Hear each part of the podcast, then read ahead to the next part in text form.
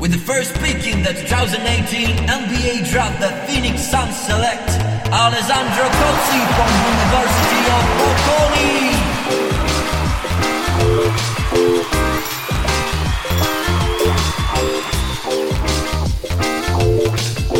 With the second pick in the 2008 NBA draft, the Miami Heat select Francesco Semprucci from University of Bologna.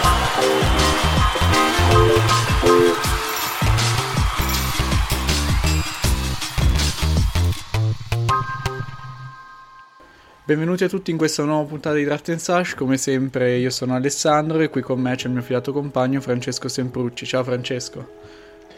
Ciao, è sempre un piacere essere qui con te. È sempre un piacere gufare pure le squadre al torneo NCAA perché, come da previsione, abbiamo portato sfiga. Non dico a tutte le squadre che abbiamo scelto nelle nostre prediction Beh, la allora, scorsa puntata, anche perché sarebbe stato spaccata. impossibile.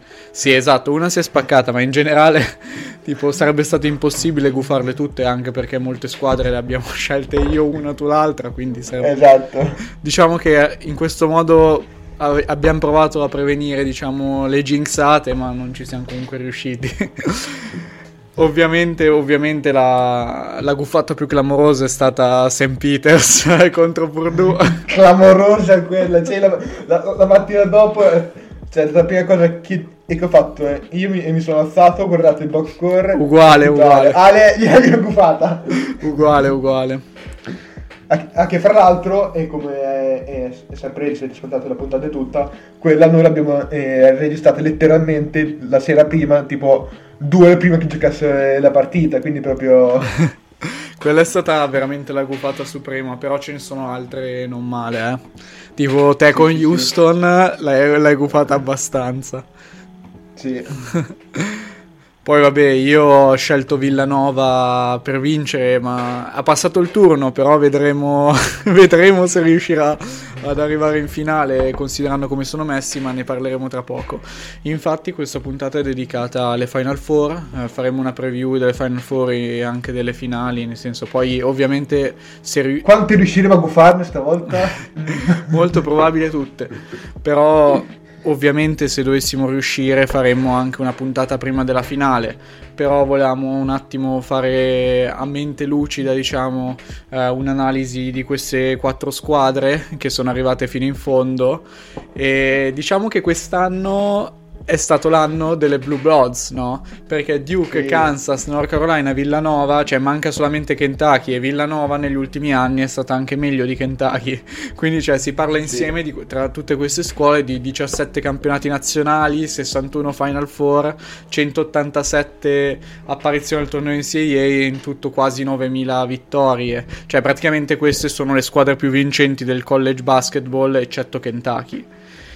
Esatto, quindi di- diciamo che i VIP al, al torneo, ci- cioè alle Final Four, eh, ci sono quasi tutti. Ovviamente le squadre im- importanti e, e favoriti e di quest'anno e- erano altre. eh, infatti è stato uno de- eh, degli anni, fra l'altro, Con credo upset. con la percentuale media di bracket eh, corretti più bassa. Cioè anche io di solito facevo sul 45-55%, quest'anno non arrivo nemmeno al 30%. Beh, c'è da dire che St. Peters probabilmente è, è stata, diciamo, la, la ragione per cui la maggior parte dei bracket eh, sono stati estremamente eh, sbagliati, anche perché molti siti ti danno la possibilità di cambiare eh, alcune partite dopo il primo turno, se non addirittura tutte le partite dopo il primo turno, però comunque St. Peter sta andando in questa run incredibile, nessuno eh, è riuscito a prevedere, che nessuno avrebbe ehm, potuto prevedere, ha rovinato tutti i bracket. Dopo questa introduzione generale direi che potremmo iniziare a parlare delle, delle partite in questione, di queste, di queste partite tra, tra titani, diciamo, nonostante comunque a inizio stagione non, non tutte queste squadre fossero considerate, diciamo, tra le favorite, come abbiamo detto te. Io, se per te va bene, partirei con eh, la partita più sentita, forse dell'intero college basketball, ossia North Carolina Duke, il derby, no? Sì, sono tipo a 12 km una dall'altra, una roba del genere. Sì, più o meno sì, poche miglia comunque una dall'altra. E allora, eh, diciamo che sono arrivate in generale al torneo con eh, stati d'animo piuttosto diversi, cioè, nel senso che Duke è stata molto continua e durante l'anno ha, ha, perso sì qualche partita, ma in generale è stata una squadra abbastanza schiacciasassi per, perché, perché, comunque ha un talento medio molto molto alto che probabilmente è anche più alto per le, per le Final Four perché comunque ha 5, eh, eh, 5 giocatori da potenziare al primo giro e quindi diciamo che nonostante non fosse primo test di serie ci si poteva aspettare eh, un, suo, un, suo, arrivo fi- fino in fondo. E invece eh, North Carolina ha avuto un percorso in stagione e anche nel torneo più, più burrascoso e più fatto di, di alti bassi. Alti incredibilmente alti e bassi veramente bassi. Cioè anche in questo torneo eh, e basti pensare alla partita con, con Baylor che era il seed eh, numero uno del, delle loro eh, region che sono andati prima avanti di 25 poi sono fatti rimontare eh, 25 punti in, in, in, 8 minuti rischiando più e più volte di, di perderla. Poi supplementare l'hanno eh, di nuovo incredibilmente dominata. Sì, c'è anche e... da dire che quella partita, diciamo, è stata. La rimonta di Baylor è stata viziata in parte anche dal fatto che Brady Manek fosse stato espulso, sì. se non mi sbaglio, sì, sì, e anche altri giocatori erano stati espulsi per falli. Uh, mi sembra Caleb, Caleb Love, Love, sì. Cioè, in generale è stata una partita, diciamo, pazza classica della March Madness, nel senso che uh, nello scorso podcast abbiamo parlato di uh, Arizona TCU, ma anche questa partita non, scherza- non ha scherzato da quel punto di vista. Uh, prima di parlare diciamo delle due squadre volevo un, un attimo mettere in contesto questa partita. Cioè, per, è divertente perché è la 257esima volta che queste due squadre si, si, incontrano però non è mai successo nel torneo. Cioè praticamente Duke e North Carolina si sfidano ogni anno almeno una volta in regular season spesso anche nel torneo dell'SEC ma non è mai successo al torneo Uh, nell'ultima partita in cui si sono affrontate queste due squadre ha vinto a sorpresa North Carolina che praticamente fino a un mese fa, come dicevi anche te, era molto molto altalenante e non aveva nemmeno delle quelle che negli Stati Uniti chiamano quality wins, ossia vittorie contro squadre forti, no? Uh, però sono, sono, diventati caldi proprio al momento giusto, hanno vinto contro Duke uh, nell'ultima partita di regular season e poi hanno portato appunto questo, um, cioè questa, questo stato di forma anche al torneo NCAA, perché comunque cioè, do, hanno dominato Baylor almeno nella prima parte di partita e hanno comunque vinto anche in modo convincente contro UCLA che erano due delle squadre che a inizio anno erano date favorite per vincere il titolo. Sì.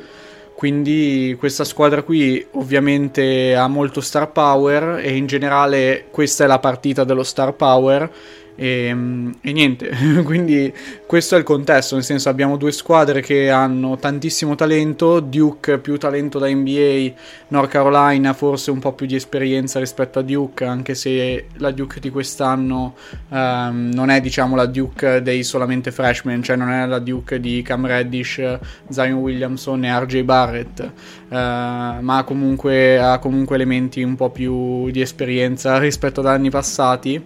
Uh, però questa è la partita delle stelle, no?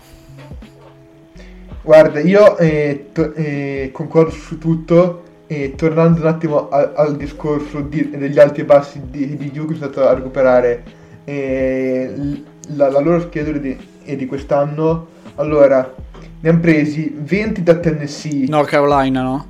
Sì, è... sì. perché hai detto Duke. Sì, è North Carolina. Sì, scusa, sì, scusa è, è, è North Carolina eh, 20 da Tennessee, 30 da, da, Kentucky, 20 da Wake Forest, 20 da Duke e poi la stessa squadra che eh, ha letteralmente asfaltato Virginia, Tech, eh, scusami, eh, Virginia che ne ha dati 15 nel, nell'ultimo incontro a Duke e sì, quella partita tra sono... l'altro assurda, cioè tipo 4-5 giocatori che hanno segnato più di 20 punti, se non mi sbaglio, per sì. North Car- 4 giocatori che hanno segnato 20 punti per North Carolina.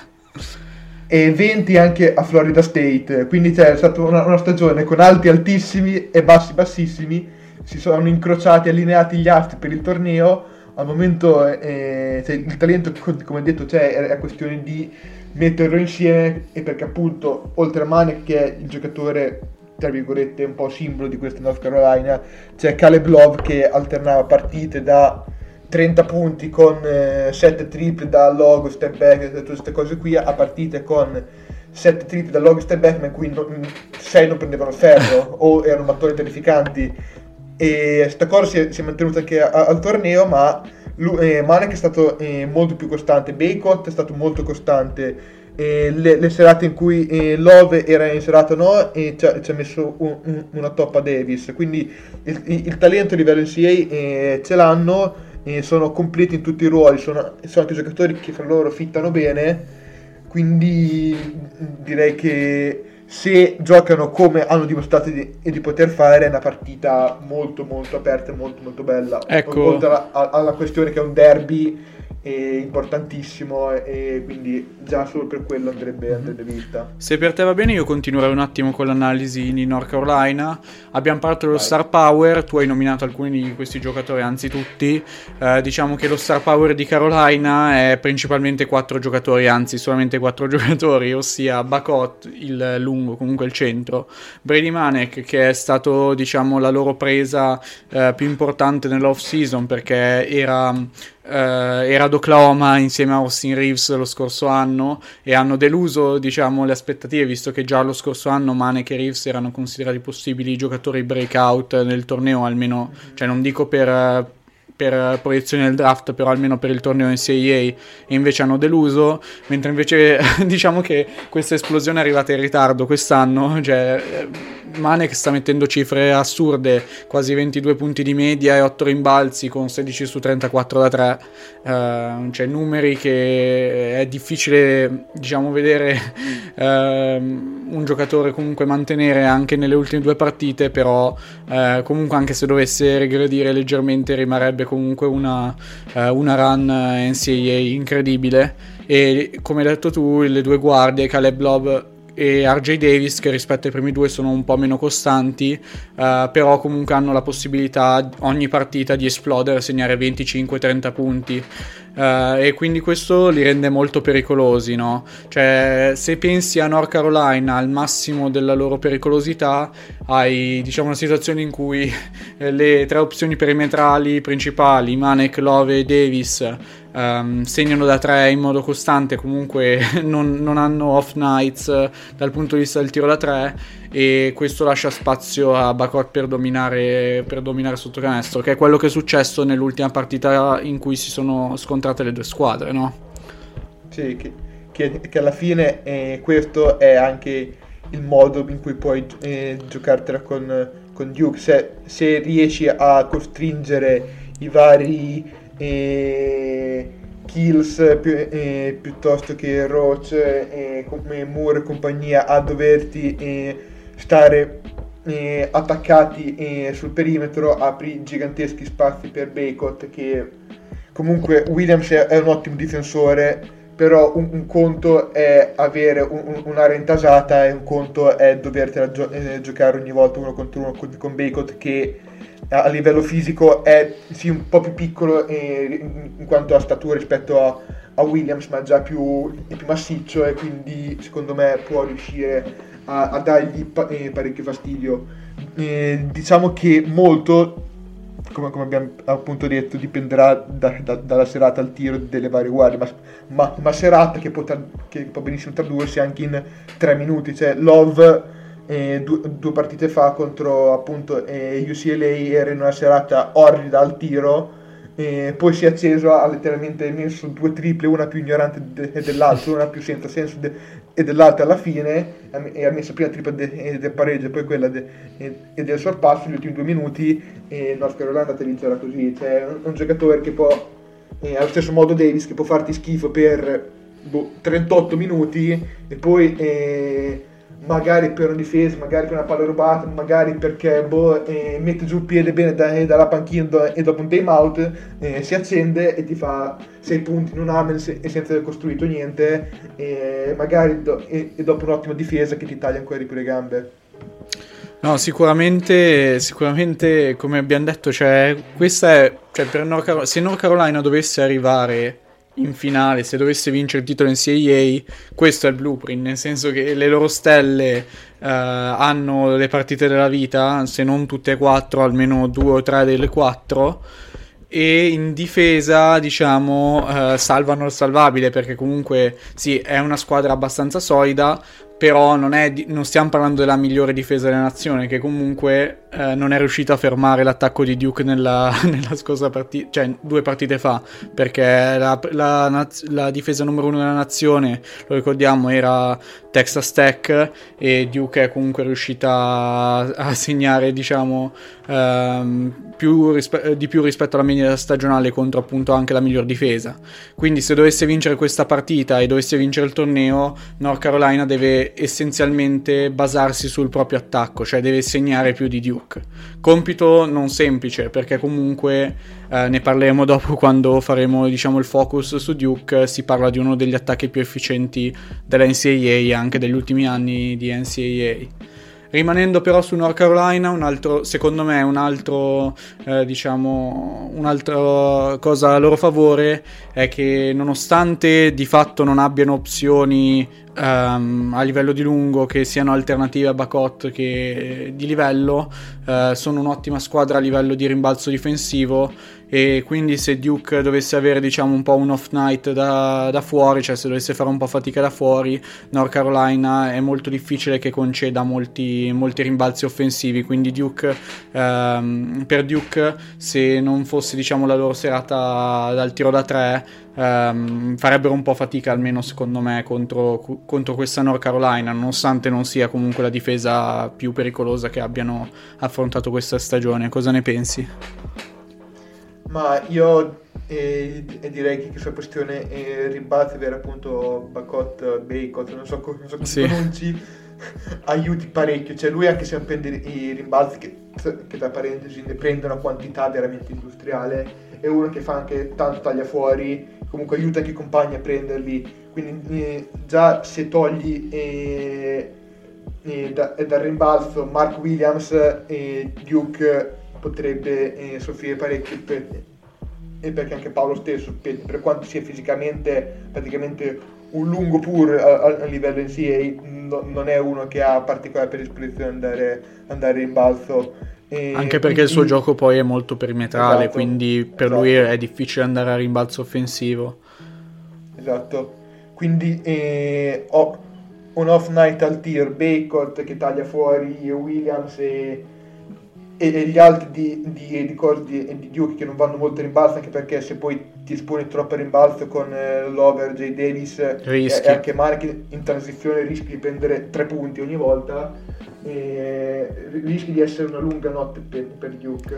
Sì, specialmente se dovesse continuare diciamo, la fortuna da parte di North Carolina, eh, da, mh, mm, nel senso che del tiro da tre degli avversari, perché in questo torneo in Serie praticamente gli avversari non stanno mettendo nulla da tre e quindi cioè, e questa cosa qui è particolare perché per tutta la stagione hanno fatto una fatica enorme tra virgolette a difendere il, il tiro da tre eh, almeno a livello di risultati, quindi questo diciamo un po' eh, sottolinea quanto, eh, almeno per quanto riguarda i risultati, per quanto riguarda le percentuali concesse agli avversari, in una stagione così corta come quella dell'NCA rispetto all'NBA sia molto difficile valutare eh, l'efficacia di una difesa, eh, almeno ai margini, cioè puoi, puoi dire sì, questa squadra eh, in generale è una buona difesa, questa squadra in generale è una difesa sotto la media o sopra la media, però non puoi, è difficile fare diciamo considerazioni definitive da quel punto di vista. E quindi eh, diciamo che se Duke dovesse continuare questa striscia di um, cioè fortunata per North Carolina, uh, per le considerazioni fatte prima, uh, potremmo vedere una North Carolina vincente, a mio parere. Cosa ne pensi? Ma eh, cioè, senza dubbio, anche perché abbiamo già, abbiamo già visto questa cosa succedere nell'ultimo esatto. incontro, quindi, quindi, non sarebbe una, una novità. Sì, sarebbe ecco. poetico se Coach K, dopo, aver, dopo che gli hanno rovinato uh, diciamo, la partita di addio al Cameron Indoor Stadium, lo stadio di Duke, um, North Carolina gli rovinasse pure l'ultima partita al torneo NCAA. Beh, ha, ha vinto 100 partite al torneo sulla fatto, basta. Esatto. Dai, 101, 101 no, 100 va bene, ci piace la cifra tonda. Parlando, parlando, invece comunque di Duke, direi di passare, di, di passare Blue Devils. Eh, rispetto a North Carolina erano più favoriti, diciamo, non erano i favoriti nella loro parte del bracket, ovviamente però ehm, erano dati tra le squadre, diciamo, eh, più importanti del torneo, comunque che avevano più possibilità di raggiungere la Final Four. Eh, però nonostante questo, la loro, e nonostante comunque la run sia stata abbastanza impressionante, eh, diciamo che non è mancato il dramma perché nella partita contro Michigan State erano sotto di 5 a 5-6 minuti dalla fine.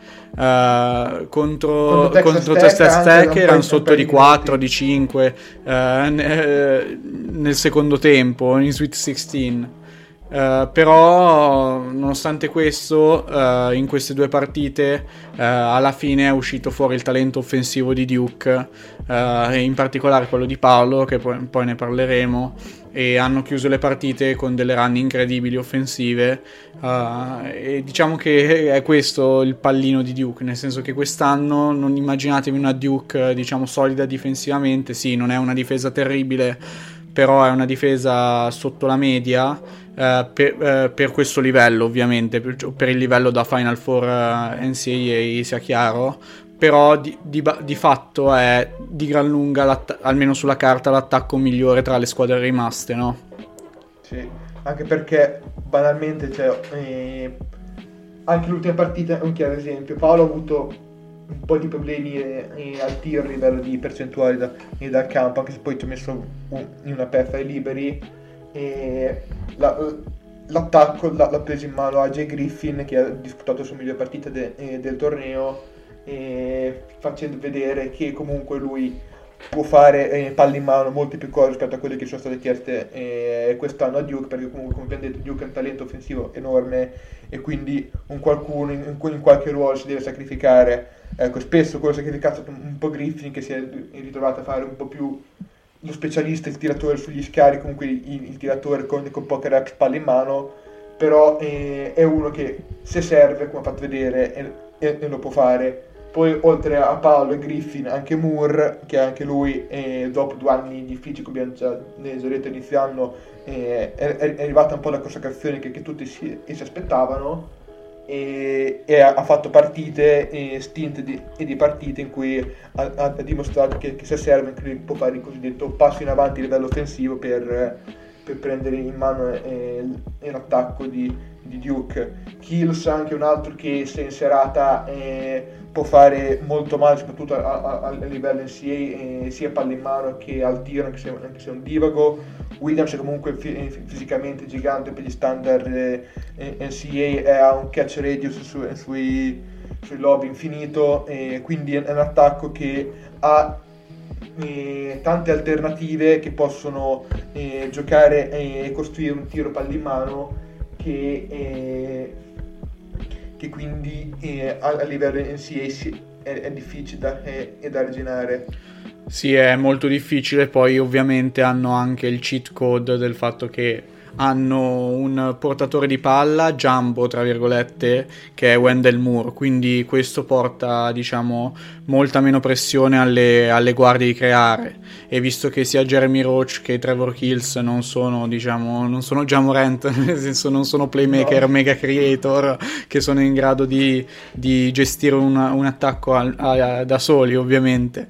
E quindi questo eh, è sicuramente un vantaggio enorme per Duke. Nonostante Wendell Moore sia, stia passando un po' sotto traccia in questo torneo NCAA rimane comunque uno dei giocatori più importanti della squadra.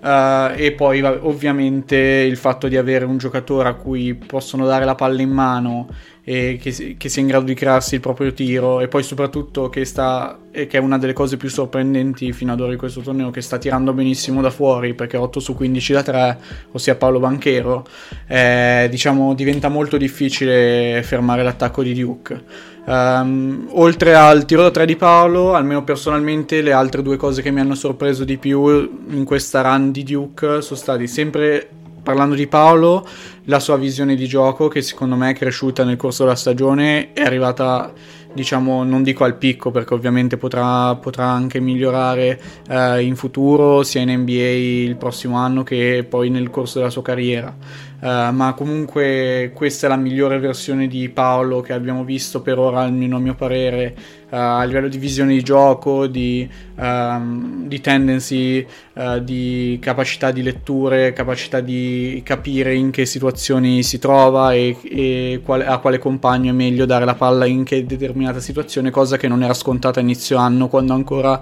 non si conoscevano molto bene.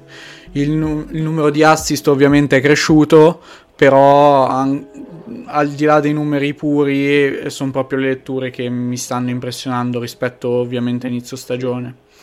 E l'altra cosa che mi ha sorpreso è che di fatto Mark Williams è emerso come seconda opzione offensiva della squadra, visto che comunque ci sono così tanti giocatori pericolosi Uh, Williams che è un play finisher ovviamente è molto avvantaggiato. Con questo non sto dicendo che Williams è il secondo creatore di Duke ovviamente però è comunque diventato un, un outlet offensivo importante per la squadra anche perché poi un centro che sia in grado di segnare tra virgolette i punti facili eh, che poi facilissimi non sono, eh, sono facili per lui per via delle sue doti fisiche atletiche, per via del suo tempismo, eh, però non, eh, cioè, secondo me è molto importante per una squadra con così tanti giocatori in grado di creare eh, palle in mano, in, grado di, ehm, di crearsi eh, occasioni per sé e in parte anche per gli altri. Cosa ne pensi? E su Paolo eh, aggiungo una cosa, eh, quello che mi ha impressionato più a me è che dopo un mese e mezzo, eh, fine gennaio, febbraio, inizio marzo, in cui praticamente lui tendeva a fossilizzare la palla, eh, forzava un sacco di tiri eh, difficili da, dal mid range, e frenava il flusso de, e, del gioco e tutto, è arrivato al torneo e praticamente ha fatto quello che gli scout volevano vedere da, da lui, ovvero semplificare il gioco. Sappiamo che eh, sai eh, palleggiare, che sai crearti un tiro, che sai passare eh, la palla, però adesso queste cose mettile insieme e metti al servizio de- della squadra. Ecco, questo era un po' mancato sì. nell'ultimo mese e mezzo. In questo torneo l'ha fatto e l'ha fatto molto bene, cioè anche banalmente eh, in un paio di, di occasioni ha rifiutato un tiro aperto per fare uno o due palleggi per prendersi eh, il, turnaround, turnaround jumper ama tanto. Poi eh, ha capito che non è quello che, che, serve a lui né alla squadra. Azione dopo situazione uguale. Ha preso il tiro da 3 open e, e come hai detto te il tiro da 3 sta entrando molto ma, ma, entra uno perché è più deciso nel, nel, prenderlo e due perché appunto prende tiri più semplici rispetto a quelli che, che si prendeva un, anche un mese fa e quindi questa tua, questa sua tendenza a semplificarsi un po' il gioco, a, a giocare più nel flusso de, e, e, partita senza eh, voler strafare sta aiutando moltissimo eh, sia le sue quotazioni ottiche draft sia, il, sia la, la run di, di Duke.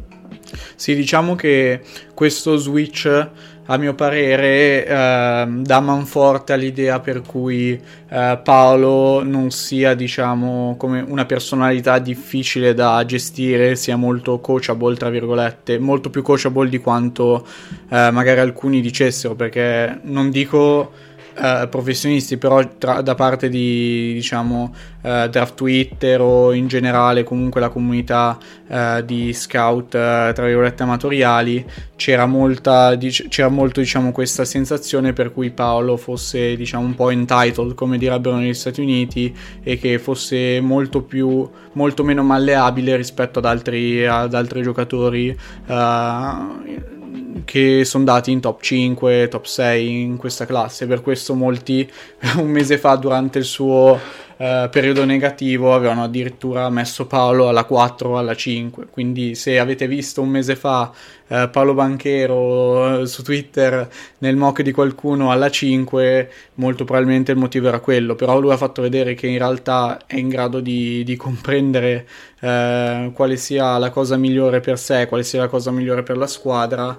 Sempli- almeno a mio parere, molto probabilmente lui si prendeva quei tiri durante quel periodo perché credeva che fosse il modo migliore per lui per uscire dal, dal, dal periodo negativo stesso.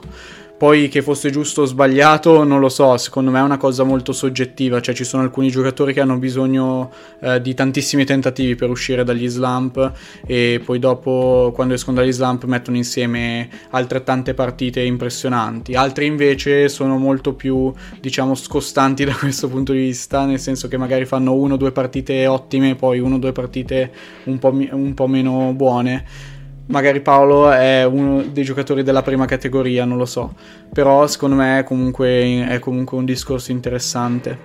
Passando invece a parlare di Duke in generale, eh, come abbiamo detto prima, è la, la squ- questa è la squadra numero uno di quest'anno in attacco, cioè ci sono diverse metriche che, che lo dicono, a me piace sempre guardare eh, il sito di Ken eh, Pomeroy, non so come si pronunci, se alla francese o all'americana, perché è americano, eh, per, comunque Ken Pom per, per gli amici. Eh, e Duke quest'anno era prima in adjusted efficiency con una delle cifre più alte degli ultimi anni. Uh, però questo non si può dire altrettanto di questo non si può dire altrettanto della difesa che era 45esima quest'anno Uh, questo non vuol dire che Duke non può vincere oppure che Duke abbia una difesa pessima, però uh, almeno negli ultimi 15-20 anni uh, nessuna, nessun campione NCAA aveva quelle cifre in, in adjusted defensive rating al, per i numeri di Ken Pom. Eh, quindi diciamo sarebbe abbastanza inusuale per una squadra che eh, relativamente alla competizione eh, fa, fa, fatica in difesa ehm, per una squadra del genere vincere il torneo NCAA però considerando quanto sono più forti in attacco rispetto agli avversari almeno a mio parere non sarebbe, non sarebbe una cosa diciamo eh, inaspettata. Fuori esatto fuori dal mondo. Quindi Duke non la vedo come favorita assoluta per vincere il torneo NCAA, però se non sono favoriti assoluti, secondo me molto probabilmente sono secondi, eh, perché comunque il talento è quello. Se dovessero fallire, molto probabilmente sarebbe colpa della difesa, almeno a mio parere. Sì, e, e diciamo che in, in, difesa hanno il personale per essere meglio di quello che sì, sicuramente. lì per, eh, però un discorso del personale è un discorso quanto questo personale voglia parlato, esatto. esatto. abbiamo parlato spesso di Paolo quanto possa essere comunque un, un, un positivo anche in difesa Nautica NBA ecco anche al college però ha fatto vedere di, di, poterlo essere e di essere in generale per spezzoni di, e, e di partite. Cioè eh, guardatelo eh, contro, contro Michigan State ha fatto 35 minuti orribili in difesa, eh, gli ultimi 5 minuti ha deciso di, di difendere, ha fatto 3-4 eh, difese consecutive molto molto buone, anzi anche ottime, eh, che sia da, dal lato debole che, che sia eh, cambiare sugli esterni, quindi il potenziale come abbiamo detto è sempre quello, però eh, poi eh, si torna a giocare contro eh, Texas Tech, c'è Terence Shannon che, è, che, che l'ha battuto 4-5 volte con Paolo che, che letteralmente apriva e, e, la falcata per lasciargli l'autostrada canestro. Cioè, sì, in quello ricorda molto Ben Simmons al college, cioè sì. per chi non lo sapesse Ben Simmons, um, che ovviamente era il recruit numero uno del, del, suo anno, aveva scelto di giocare per LSU uh, perché un suo parente era coach, se non sbaglio, forse uh, non so se... So... Cunningham, prima di Kate Cunningham. Esatto. E um, LSU quell'anno lì non aveva una classe particolarmente uh, buona al di là di Simmons e anche a, a livello di roster um, era, mo- era, molto scarna, diciamo.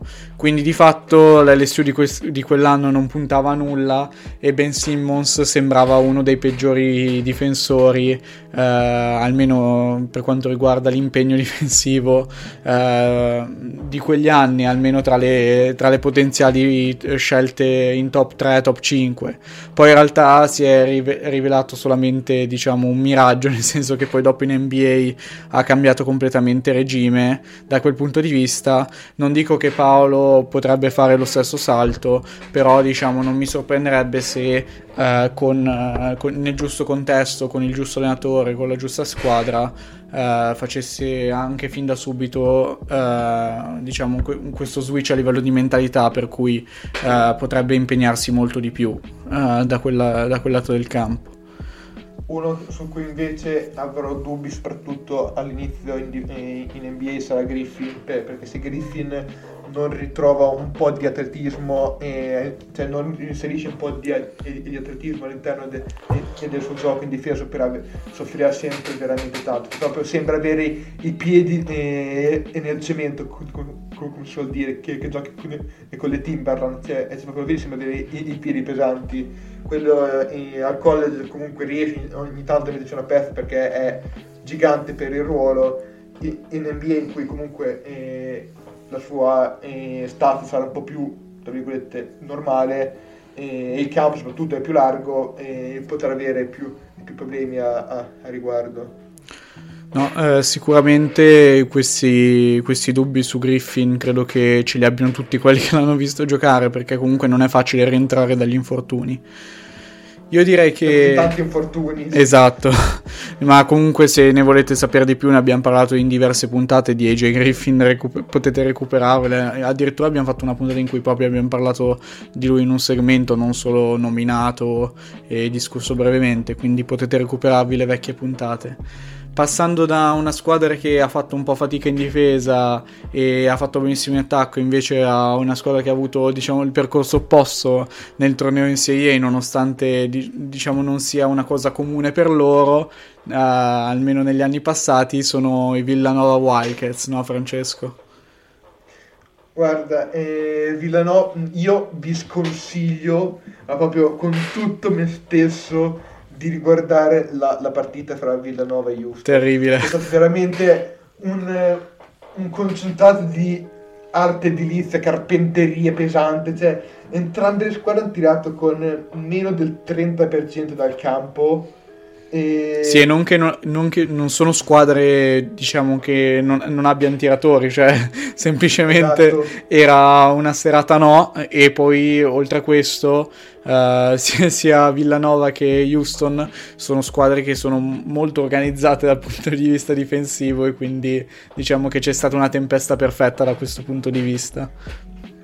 Che, credo che in tutta la partita abbiano messo tipo combinate le, le, le due squadre tipo 6 triple con 6 su 40 e totale una roba simile uno spettacolo veramente indegno. No? no comunque eh, Villanova, eh, come hai già detto te anche nella puntata scorsa, squadra super organizzata in attacco e in difesa, eh, con giocatori esperti per il college basket, su cui il futuro in NBA è praticamente inesistente o quasi, però che per il mondo de- del college sono, sono veramente perfetti. Il problema è che eh, praticamente avevano un, una rotazione in questo torneo eh, ridotta all'osso, eh, ruotavano praticamente a 6 Ecco, e l'ultima partita è saltato uno di, di questi sei, eh, Justin Moore che si è rotto il Esatto, po- cioè povero Moore che era uno dei pochi che avevano esatto. qualche speranza, non dico di, di, finire in NBA quest'anno magari, però in generale di avere in futuro una, una, potenzialmente una carriera interessante in NBA, un infortunio al tenere d'Achille così giovane sì è recuperabile, però è molto difficile diciamo vederlo eh, vederlo come un vero prospetto adesso, no? Esatto.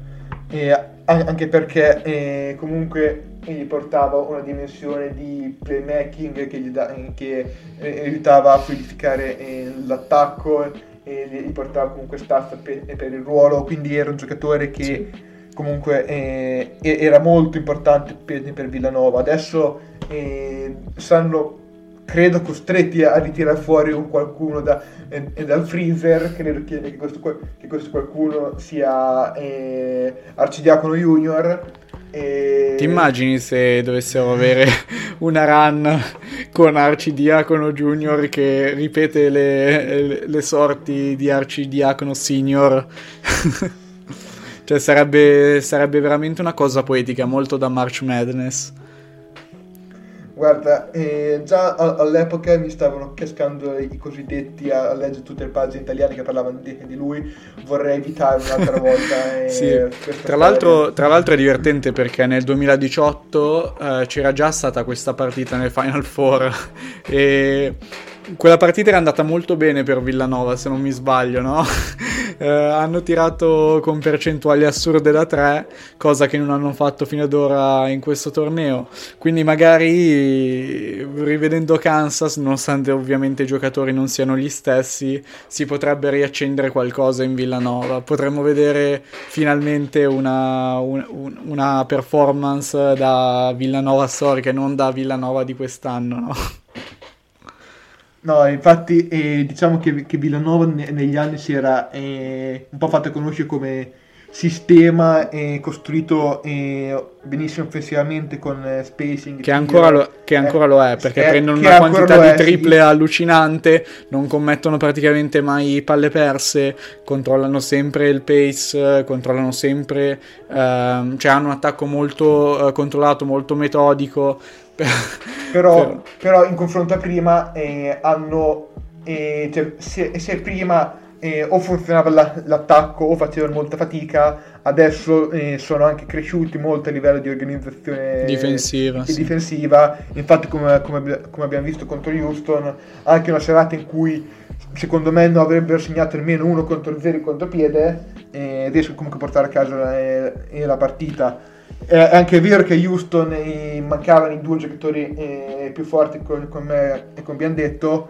eh, che a Kansas invece eh, ci saranno, quindi la situazione potrebbe cambiare. Però mai dire mai anche perché eh, Gillespie è sempre la, la, la partita in, in fareta al college in cui si sveglia Kerry Ruan e mette 25 sì, con, ma con triple. poi c'è pure Eric Dixon che è un tiratore incredibile hanno anche Caleb Daniels che, che è un ottimo tiratore pure lui eh, e sì. non, stanno, non, stanno, tirando con le solite percentuali in questo torneo in serie, il che è particolare perché eh, questa è una chicca, Villanova eh, di quest'anno, almeno al momento, è la squadra nella storia in serie per, per cui almeno abbiamo diciamo, i dati ad avere la free throw percentage più alta e sappiamo quanto sia correlata la free throw percentage alle percentuali sia da fuori ma in generale nei jump shot. Quindi questa qua si, si tratta di una, di una, squadra che ha un, percen- che ha un potenziale scusami um, a livello di, di tiro uh, che è molto molto elevato cioè molto di più di quello che abbiamo visto fino ad ora al torneo in Serie cioè, se dovesse fare una run Villanova, me la immagino come, diciamo, una run dovuta al fatto che tirino una quantità di, di, triple spropositata e che queste triple inizino ad entrare alle, alle cifre a cui ci hanno abituati fino ad ora. Cioè, almeno fino a prima del torneo.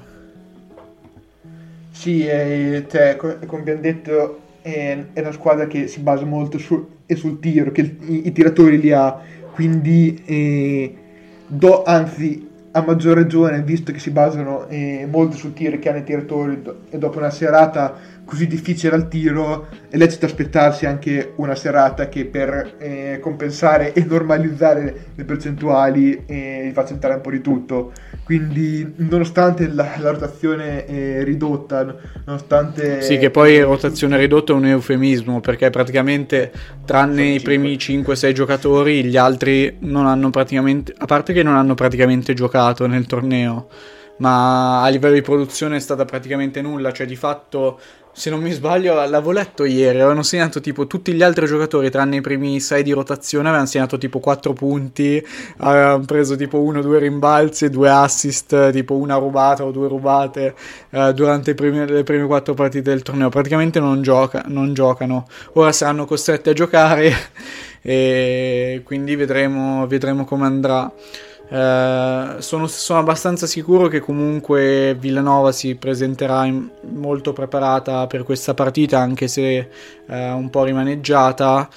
però potrebbe essere molto difficile fermare questa Kansas, soprattutto i lunghi di questa Kansas, no? perché, de- eh, es- perché se, se, Bill Self, il coach di Kansas, dovesse prepararla in modo da cercare di massimizzare David, David McCormack, potrebbe, ci potrebbe essere qualche problema per, per Villanova perché nonostante, nonostante eh, il gioco in post non sia eh, esattamente il tiro più efficiente che, che, si possa avere in una situazione di torneo in Serie in cui la posta in palio è alta, in cui magari le percentuali da fuori calano leggermente per via sia dell'intensità, come abbiamo detto scorsa, nella scorsa puntata, che viene permessa alle difese da parte degli arbitri, sia per il, per, per, diciamo, per il contesto, perché comunque i giocatori devono avere nervi molto più saldi in un contesto del genere Uh, il gioco in post potrebbe comunque essere relativamente più efficiente rispetto a quello che è normalmente. E allo stesso tempo uh, Villanova non ha molta rim protection quindi eh, le, guardie di, le guardie comunque i lunghi anche di, di Kansas potrebbero avere diciamo vita facile al ferro. Sì esatto cioè, ci ricordiamo che comunque i tra virgolette lunghi di Villanova sono Samuels, Dixon e Slater che sono tutti e tre eh, compresi fra i 6 e 6 e 6 sì, e 8. Uh, Samuels è 6 piedi e 7 se non mi sbaglio. Cioè che Samuels è stata forse la rivelazione per Villanova in questo torneo perché di fatto sì. tra i role player è l'unico che, ha, che è esploso, tra virgolette, perché sta segnando quasi 18 punti di media in questo torneo ed è di fatto stato lo scorer principale perché Gillespie, come abbiamo detto, sta facendo un po' fatica da fuori, anche Caleb Daniels e Eric Dixon non stanno tirando con le stesse cifre quindi di fatto Samuels è emerso come scorer principale. Però non è un lungo puro, cioè è un giocatore esterno un po' ibrido che può anche eh, reggere contro la maggior parte dei lunghi NCAA, però non con- verosimilmente non contro i lunghi di Kansas. Quindi, come dicevo prima, se almeno a mio parere, se Villanova dovesse vincere questa partita, sarebbe probabilmente per due motivi principali. Uno, Uh, probabilmente la prepareranno meglio di Kansas a, a livello tattico perché uh, Coach Wright secondo me la, la, la, mano sul fuoco. Coach Wright non che Bill Self sia scarso però Coach Wright secondo me è il miglior allenatore in NCAA e due uh, per il tiro da fuori cioè se dovessero un po' è un discorso simile a quello di North Carolina però ancora, di più, ancora più estremo perché uh, a differenza di North Carolina non ci sono così tante opzioni offensive, non, so, non c'è così tanto talento distribuito uh, tra, le, tra, i vari ruoli e quindi, eh, quindi, diciamo a mio parere Villanova è ancora più dipendente di North Carolina dal tiro da tre per vincere questa partita e eventualmente anche la finale NCAA. Sì, cioè, eh, comunque sulla questione lunghi eh, mi ricorda un po', eh, facendo un collegamento appunto con Kansas stessa, Kansas di, di anno scorso che non aveva lunghi. Jalen Wilson schierare... aveva come centro. Esatto, e si è trovato a schierare Jalen Wilson da, da centro. Ecco, e Villanova è una stessa situazione, solo che quest'anno Kansas ha rimesso Wilson a fare il suo ruolo, ovvero l'ala, e, e, e perché i lunghi li ha, quindi diciamo che, per Villanova non sarà una, una serata facile eh, sotto canestro, anche perché McCormack eh, l'ultima partita è parso, è parso parecchio in forma.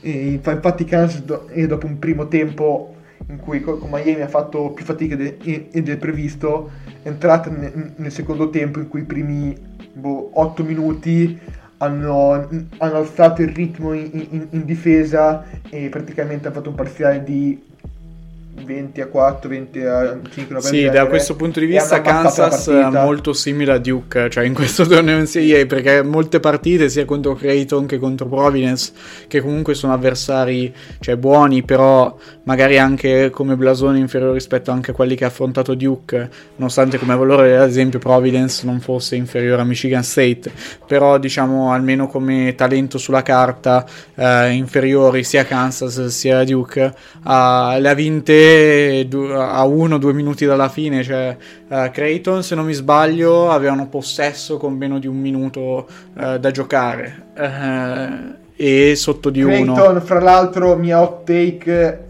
l'anno prossimo saranno nelle Final Four. Ce lo segniamo sempre. E anche Providence, addirittura se non mi sbaglio, era avanti a un certo punto nel secondo tempo. E stesso, con la stessa Miami, durante il primo tempo, Miami era avanti. Cioè, eh, Kansas quest'anno, cioè in questo torneo è stata la squadra degli ultimi minuti, cioè la squadra tra virgolette clutch, un po' come Duke. Vedremo se questa, se questa, se questa striscia può continuare anche contro Villanova oppure magari eh, potrebbe esserci diciamo una partita un po' meno eh, combattuta nel caso in cui um, nel caso in cui i lunghi appunto di, di, Kansas come dicevamo prima dovessero dominare a tal punto che non ci sarebbe nemmeno partita però fino ad ora, correggimi se sbaglio, l'uomo, diciamo, simbolo di questa run di Kansas è stato il povero e bistrattato Remy Martin che dopo aver terrorizzato eh, i fan di Arizona State eh, almeno fino allo scorso anno, era partito abbastanza male quest'anno. Uh, però in questo torneo in NCAA sta giocando finalmente bene ed è di fatto stato lo scorer principale di una squadra che comunque ha altre due guardie potenziali primo NBA, giro. potenziali primo giro in NBA in Christian Brown e uh, Agbaji. Guardi, io eh, l'anno scorso sono stato uno di quelli che ha insultato di più Remy Martin, credo, però eh, quest'anno a Kansas ha trovato la, la, la sua, sua, dimensione. La dimensione. Cioè lui eh, a livello de, di college per staff e caratteristiche è il sesto uomo eh, perfetto. L'anno scorso gli veniva chiesto di fare, tra virgolette, il playmaker, lui non ha il playmaking, il passing per fare que- quel tipo di, di, ruolo e quindi è, è, sembrato un giocatore non adatto a quel livello o comunque si è adatto a mettere eh, buoni numeri ma in squadre da da fare abbastanza schifo, comunque run poco profonde se va al torneo o addirittura da squadre che non va al torneo. E quest'anno appunto è arrivato a, cosa, a Kansas, squadra in cui ha avuto compito più, più definito, più eh, adatto alle sue caratteristiche, ovvero entra, tira tutto quello che ti passa per, per le mani, tira come vuoi, l'importante è che spacchi la, la partita. Questo torneo in particolare e, e, non tanto come Miami ma, ma due partite prima ha letteralmente fatto i buchi per terra, segnato di tutto e di più, ha fatto una cosa come 43 punti in una cinquantina di, di minuti in due partite. E quindi è stato un po' eh, il giocatore che ha, che ha deciso eh, le sorti di Kansas anche perché in quelle due partite diciamo che il, il game plan avversario era studiato molto bene contro Agbalgi e Brown e li ha un po', un, un po limitati, soprattutto in, in attacco a metà campo. E stessa cosa è successa anche con Miami per, per attacco metà campo, ma appunto come ho detto prima hanno alzato eh, tantissimo il livello in difesa inizio secondo tempo e riuscendo a costruirsi tanti tiri facili in, in contropiede in, in transizione questo li ha aiutati. Comunque è una squadra che ha talento fra, le 5 e anche eh, talenti in panchina per avere gli uomini che ti possono Sì, forse insieme a Duke, è, cioè anzi senza il forse insieme a Duke è la squadra più profonda tra quelle rimaste. Rispetto a Duke è una squadra un po' più equilibrata, cioè ha un attacco migliore della difesa, però non è diciamo a livelli estremi come Duke è forse la squadra più completa a livello di eh, giocatori, eh, non so se sia la squadra più completa a livello di sistema, più completa eh, in generale, però è difficile non vederli favoriti in questa partita, soprattutto considerando tutti gli infortuni di Villanova. Poi oh, non si sa mai, abbiamo visto St. Peters vincere contro Purdue, vincere contro Kentucky, possiamo vedere di tutto nel torneo NCAA però di fatto, secondo me, se Kansas non dovesse vincere la partita, molto probabilmente sarebbe dovuto per uno o due fattori. Prima dicevamo il tiro da tre di Villanova, ovviamente, e poi hanno, se, almeno da quanto ho visto, hanno fatto molta fatica a difendere uh, le penetrazioni, soprattutto di playmaker, guardie e anche esterni in generale. Uh, cioè Brown, Agbaji e, e Remy Martin non sono dei super difensori point of attack e hanno pagato molto, soprattutto contro Providence e Miami. Uh, quindi sia secondo me Norca, uh, Villanova non è la squadra diciamo adatta magari per Uh, per sfruttare questa, questa, mancanza, però se, se, Kansas dovesse arrivare in finale, se dovesse, diciamo, come dicono gli Stati Uniti, take care of business di Villanova e poi arrivare in finale, potrebbe soffrire questa cosa contro Duke e North Carolina che hanno abbastanza guardie in grado di penetrare. Uh, e quindi secondo me questo è diciamo la, uh, il punto di debolezza, non dico numero uno, però uno dei punti di debolezza che potrebbero essere la chiave uh, contro Kansas. L'altra chiave secondo me è Agbaji perché in questo torneo in NCAA sta tirando malissimo e lui potrebbe essere veramente la wild card per Kansas perché se Agbaji dovesse ricominciare a girare come come inizio anno è difficile non vedere Kansas come favorita, almeno a mio parere. Eh, sì, cioè, cioè Budging a inizio anno poteva letteralmente tirare con, con un ginocchio da, da centrocampo, avrebbe fatto canale. Sì, cioè, esatto. Era in, uno, era in uno stato di, di, di forma, forma divina che, che non, non, aveva senso. Si è un po' eh, normalizzato poi col passare de, eh, della stagione per arrivare al torneo in cui nelle prime partite ha fatto abbastanza, anzi ha fatto fatica, eh, punto. E poi nell'ultimo, e come ho detto, grazie anche al, alla, alla, difesa eh, molto aggressiva, alle palle rubate, si, eh, si, è costruito un po' di canestri facili in contropiede e, e, quindi questo potrebbe averlo aiutato a trovare anche un po' di fiducia. E, tra l'altro eh, un, una situazione che mi piace un, eh, tantissimo di, eh, di Kansas che coinvolge Brown e, e, e Agbaji è la Liup, cioè con Brown che taglia su, su linea di fondo sfruttando la minaccia de, e del suo tiro e Brown che in una frazione di, di secondo e, e gliela alza proprio preciso al millimetro e, e, e Agbaji che è una cavalletta che salta e la, e la inchioda tirando giù il canestro ogni volta. E, almeno una partita sembra che, che, per contratto lo, lo, lo debbano fare, fare quindi sì è sempre bel vedere. I gemelli, invece che i gemelli del gol, abbiamo i gemelli del, dell'alley-oop a Kansas. Uh, io direi che siamo stati abbastanza esaustivi, almeno per, nel descrivere le squadre. E mm, cosa dici? Io chiuderei la puntata cialtrone, facendo il momento cialtrone, cialtrone e facendo le previsioni, no? Dai, allora, eh, secca eh, così e voglio vedere Christian Brown contro quello che dovrebbe essere il suo college visto come gioca, quindi Kansas contro Duke. Uh, a me non dispiacerebbe vedere Duke in finale, però tifo North Carolina contro Duke.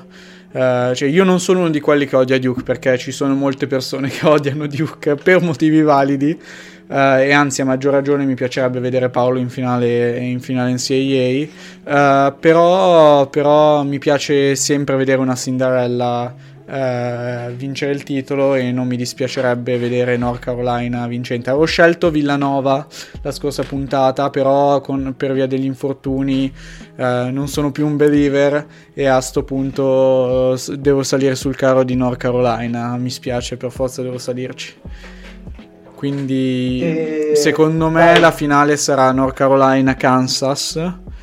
E tra le due, tra le due vincerà. Dai, allora tiferò North Carolina fino alla fine. Secondo me vince North Carolina, fa la mega run. Questo è l'anno del ritorno, del ritorno in North Carolina. E, no, nonostante io invece non sia particolare simpatizzante di Duke, eh, li vedo con troppo talento rispetto agli altri e no, ci sta, ci sta. I, limiti, i limiti in, in, difesa li do come, come, vincenti anche. No, ci sta. Uh, sicuramente e voglio sarebbe... ricordare a tutti che le vincenti che avevo dato in precedenza erano Arizona e Purdue, quindi... Sì, quindi andatevi subito a giocare o Villanova o Kansas eh, come vincenti perché ci beccate sicuro. Esatto. Di, sicuramente durante la partita tra Duke e North Carolina, che ne so, esploderà una bomba all'interno del palazzetto, o, eh, tipo metà squ- di entrambe le squadre si faranno male, succederanno, calerà un asteroide dalla, eh, dal cielo e arriverà sul palazzetto, non lo so, succederanno cose incredibili per non far avverare le nostre prediction. E niente, direi... Dai direi che almeno da parte mia eh, sarebbe tutto. Uh, abbiamo diciamo uh, parlato di queste quattro squadre che meritatamente sono, sono arrivate fino in fondo in questo torneo NCAA come ho già detto spero di, di risentirci ancora prima della finale uh, per, analizzare, per analizzare il matchup tra le due squadre. Ovviamente magari parleremo un po' meno delle squadre in generale più dei singoli matchup in, in tal caso. Altrimenti ci sentiremo dopo la finale per parlare già di draft perché sarà ormai draft season si sa dopo la finale del torneo NCAA inizia ufficialmente la draft season e prepareremo, prepareremo molte puntate diverse. Inizieremo magari con i mock draft con le big board eh, a portare ospiti a parlarci dei vari, dei vari prospetti. Quindi restate sintonizzati. Come sempre ringrazio Francesco. Grazie Fra. Ah, grazie a te, è sempre un piacere. E ringrazio chi è che ci ha ascoltato fino alla fine. Ricordo che potete ascoltarci su tutte le piattaforme che preferite, però in particolare Spotify, Apple Podcast, poi finiscono nelle varie app, non preoccupatevi se avete un'app uh, diversa per i podcast, uh, finiranno pure su quelli. Uh, e niente, da me è tutto, grazie e ci sentiamo alla prossima puntata. Ciao a tutti. Ciao ciao.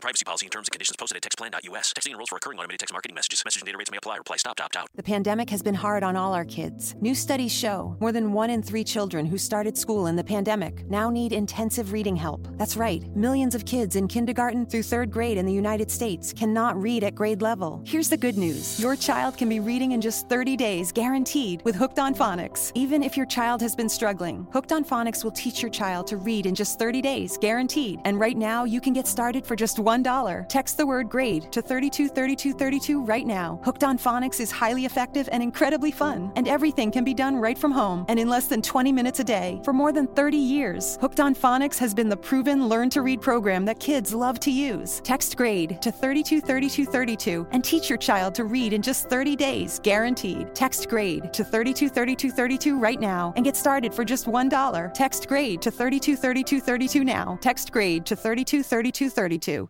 Mary redeemed a $50,000 cash prize playing Chumba Casino this year. I was only playing for fun, so winning this was a dream come true. Chumba Casino is America's number one social casino experience. It's serious fun. With over 80 casino style games to choose from, you too could win life changing amounts of cash. Be like Mary. Log on to chumbacasino.com and give them a whirl. That's chumbacasino.com. No purchase necessary, void or prohibited by law. 18 plus. Terms and conditions apply. See website for details. The voice in the preceding commercial was not the actual voice of a winner.